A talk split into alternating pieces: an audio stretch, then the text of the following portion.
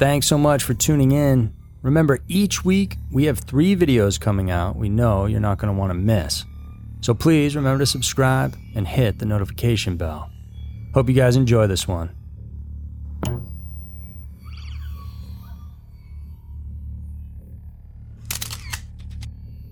Five dementia sufferers who committed shocking murders. Dementia is a neurodegenerative disorder that is sometimes linked to the strange behavior of the person suffering from it. And while these misbehaviors could be as negligible as petty thefts, public meltdowns, or traffic violations, there are some patients who have actually committed some of the most heinous of crimes. Here are five dementia sufferers who committed shocking murders. Number 5. Alfred W. To have and to hold from this day forward, till death do us part. Such beautiful words spoken between two people destined to spend their lives together. Alfred W., a man from Munich, Germany, had stayed true to this promise with his wife for 60 long years, but sometimes fate can be so cruel. On August 27, 2016, Lydia W. was found lying dead in the living room of a flat in Munich, and reports said that she was punched and then strangled with a rope. Local authorities didn't have to look far to find the culprit, as it was none other than her husband, Alfred. Interestingly, the latter was left off the hook for a very unsettling reason. Apparently, the 82 year old had developed dementia after having two strokes. Through the years, the illness made him become even more aggressive, and the man's mental condition had reportedly caused him to wake up in the middle of the night.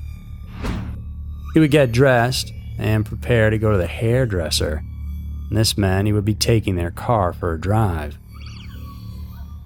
In this instance, the loving and dutiful wife would stop him from driving outside as this obviously was already too dangerous for him.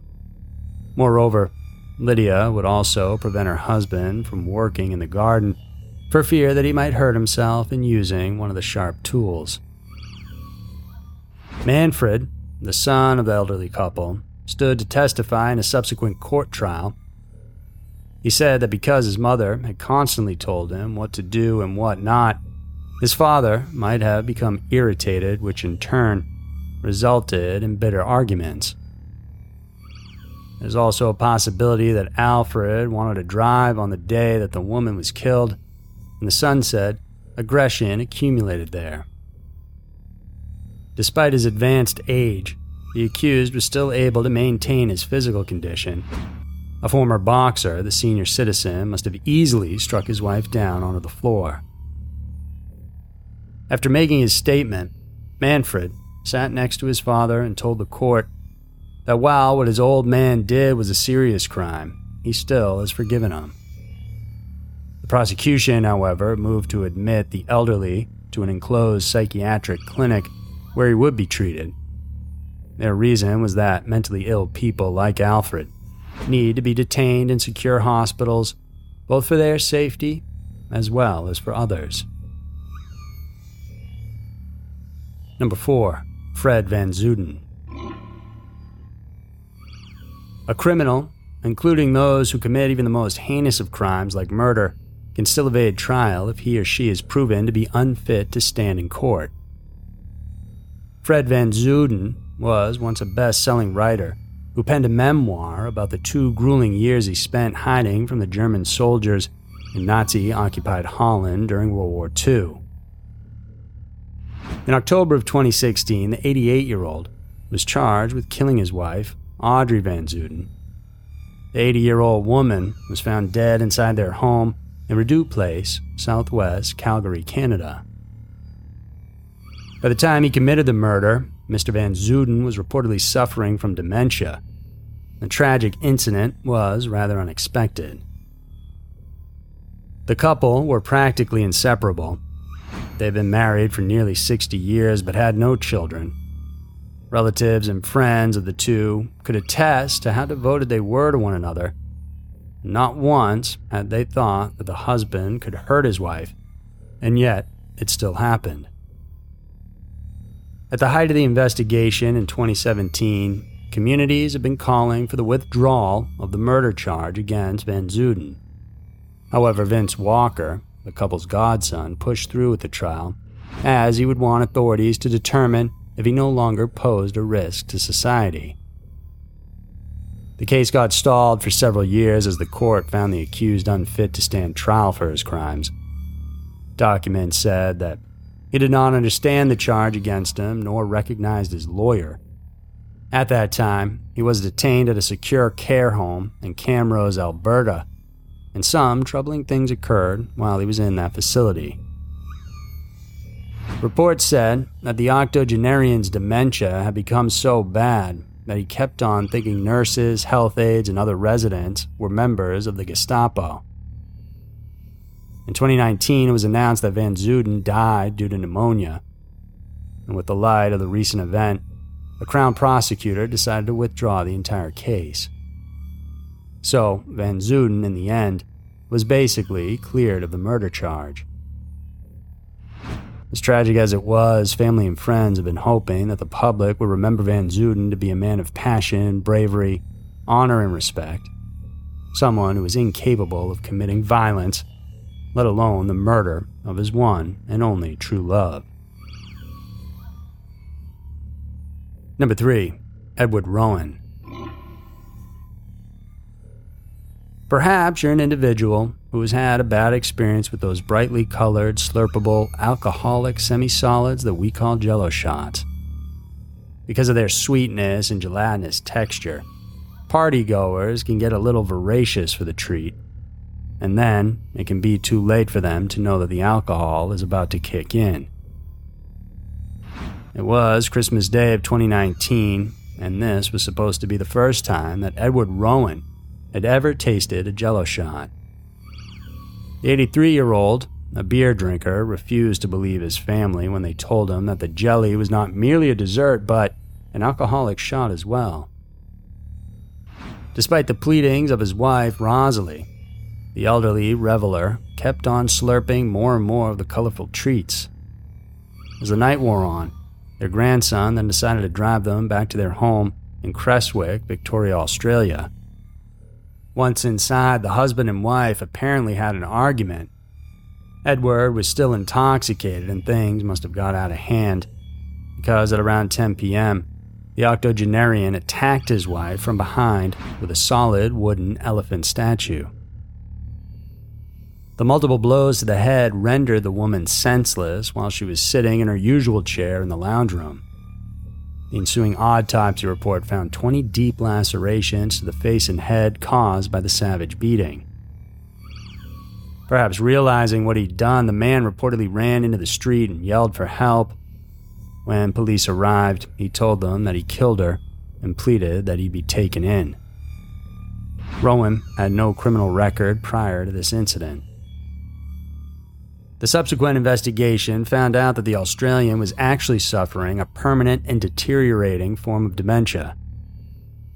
Because of his apparent vulnerable state, local authorities initially decided to forestall his trial until he got treatment and thus fit enough to face the court.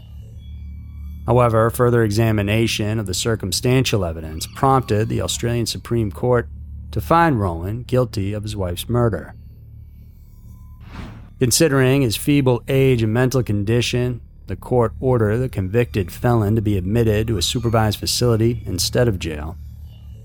In the midst of these developments, family and friends believed that Rowan was blameless of this rather horrendous act. After all, he wasn't himself when he did the unthinkable. To them, he was not inherently evil, and that the tragic murder was rather a consequence of the disease. Number two, Michael Hubbard. The chance to grow old together with a special someone is the kind of pleasure that not all of us can have. Which is why we couldn't help ourselves but feel happy and at the same time envious when we see old couples getting closer more than ever, even in their golden years. Sad to say, Not even love and devotion can prevent this tragic story. Mr. and Mrs. Michael Hubbard were best described to be a self sufficient couple who had been together for half a century since they were married. People who were close to the elderlies could attest to the dedication that they both had for one another. There have been no reports of domestic violence or even a suggestion that there's a nasty conflict that happened at any time in their marriage. Their friendship and closeness were a sight to behold in the community as well.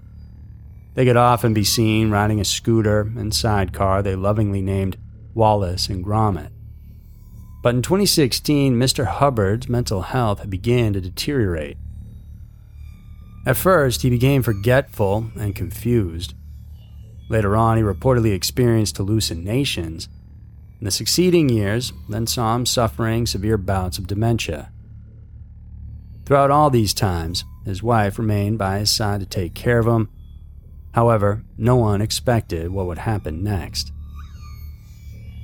In September of 2018, witnesses saw the 81 year old man standing in the doorway of their house on Churchill Place in Norfolk, England. Lying on the ground was his wife, Frances. She appeared to be lifeless, her blood running through the doorsteps. All of a sudden, he walked inside the kitchen and came back with two blood-stained knives. At this point, the neighbors called for emergency responders. However, Hubbard told those who were present that his wife won't need an ambulance anymore. Much to the shock of everyone, he went on to stab the victim three more times in the neck. A few moments later, armed police arrived at the scene and he told them that she's already dead. Just shoot me, he said. And just when everyone thought that the situation might be over, the elderly man then stuck the knife into his wife's neck one more time. This prompted the police to shoot one round of rubber bullets straight at his abdomen to disarm him. He was then arrested right on the spot and brought to a secure care facility. The ensuing investigation revealed that the day before the gruesome incident, neighbors had intervened when Hubbard viciously accused the woman of stealing his money. He was later on charged with murder, but was found by psychiatrists as unfit to plead. While the court has yet to decide upon his guilt or innocence, Mr. Hubbard remained in a mental health secure unit. It may not look like it, but mental health experts believe that individuals suffering with dementia are not perpetrators of violence. However, one might wonder the extent of aggression that Hubbard showed when he murdered his loving wife. Was it fueled by anger, or did he entirely forget what he was doing and who he was doing it to? Number 1. Wesley Purkey. Despite multiple occurrences, it remains rare for people with dementia to become involved with the criminal justice system. Based on their advanced ages and the severity of their mental disease, some were basically spared from punishment. Others, however, were not as lucky. On January 22, 1998, a 16 year old, Jennifer Long, skipped out on her classes at her high school in Kansas City, Missouri. She was never seen again after that day. Police thought that the young girl had run away, but her family thought otherwise. Months later, a man named Wesley Purkey was arrested for the murder of an 80 year old woman in Kansas. During the investigation, the local handyman surprisingly told detectives that he had also raped and murdered Long. He confessed to kidnapping the teenager and taking her across the state line to Kansas. There, he dismembered the girl's remains and burned them in a fireplace, and then dumped what was left in a septic pond. He promised authorities that he would assist in the investigation of Long's case in exchange for transfer from a Kansas state prison to a federal one. At that point, he led the police to the place where he supposedly discarded the victim's remains. However, even after a thorough search, they never found anything. Despite the lack of physical evidence that could tie him to the case, Purkey was charged in Long's death in October of 2001 and was convicted of it in 2003. The court sentenced him to death by lethal injection, and in 2004 he was committed to the Federal Bureau of Prisons, where he awaited execution for more than 15 years. During those years, his defense team had been calling for the reversal of the decision. Their argument rested on Purkey's apparent mental health issue. In a letter addressed to Donald Trump, who was the incumbent U.S. president at the time, Purkey's lawyer said that the man was a victim of sexual assault as a child. Growing up, he had been diagnosed with schizophrenia, bipolar disorder, and other mental health illnesses. These unfortunate circumstances practically guaranteed his ending up in prison, the lawyer would go on to say. In July of 2020, a judge opted to halt Purkey's execution when the court found that he had actually been suffering from dementia. It had grown even worse, to the point that he reportedly didn't understand why he was to be executed. Despite this, the federal court pushed through with its decision to put Purkey to death and in that same month he was finally executed. When asked for his final statement, he asked for forgiveness from Long's family and from his own daughter. But the one statement that really made an impression on everyone was when he said, This sanitized murder really does not serve no purpose whatsoever. Many couldn't agree more to what he said. For mental health advocates, they strongly believe that people like Purkey are not inherently evil, but may have become victims of society's harshness and cruelty. So there were five dementia sufferers who committed shocking murders. There have been mixed reactions when it comes to punishing those who are no longer in control of their actions. If spared, how can we be sure that they won't repeat their deeds when they can simply say that they have no memory of doing it. On the other hand, what could be the justification of the punishment if they can't understand its purpose? What do you think? Let us know in the comments below. If you liked that video, then check out some of these others on the right side of your screen. And if you aren't subscribed already, then get on it